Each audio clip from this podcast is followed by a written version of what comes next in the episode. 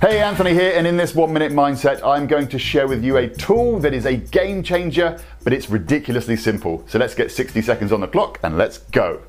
Now, today's tip is not mine, but I consistently use it, and it's such a powerful tool that I had to share it in case you haven't heard about it or you have heard about it, but you've never actually tried it for yourself. And the tip is this the five second rule. Mel Robbins has spoken and written a lot about this rule. I'm going to include a link below to a longer video. But in essence, it is this. The next time that you have a thought or an impulse, you have five seconds to take action before your brain will take over and stop you, or hijack you, as Mel Robbins likes to say. By having a thought or an impulse and counting five, four, three, two, one, and then taking action, you are beating your survival brain. Now, trust me, it works, and even just on the small things, it completely changes the game.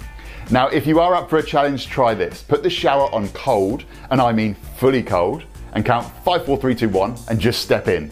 I do it every single morning. Now, in the next video, I will share with you a super fast stress busting tool.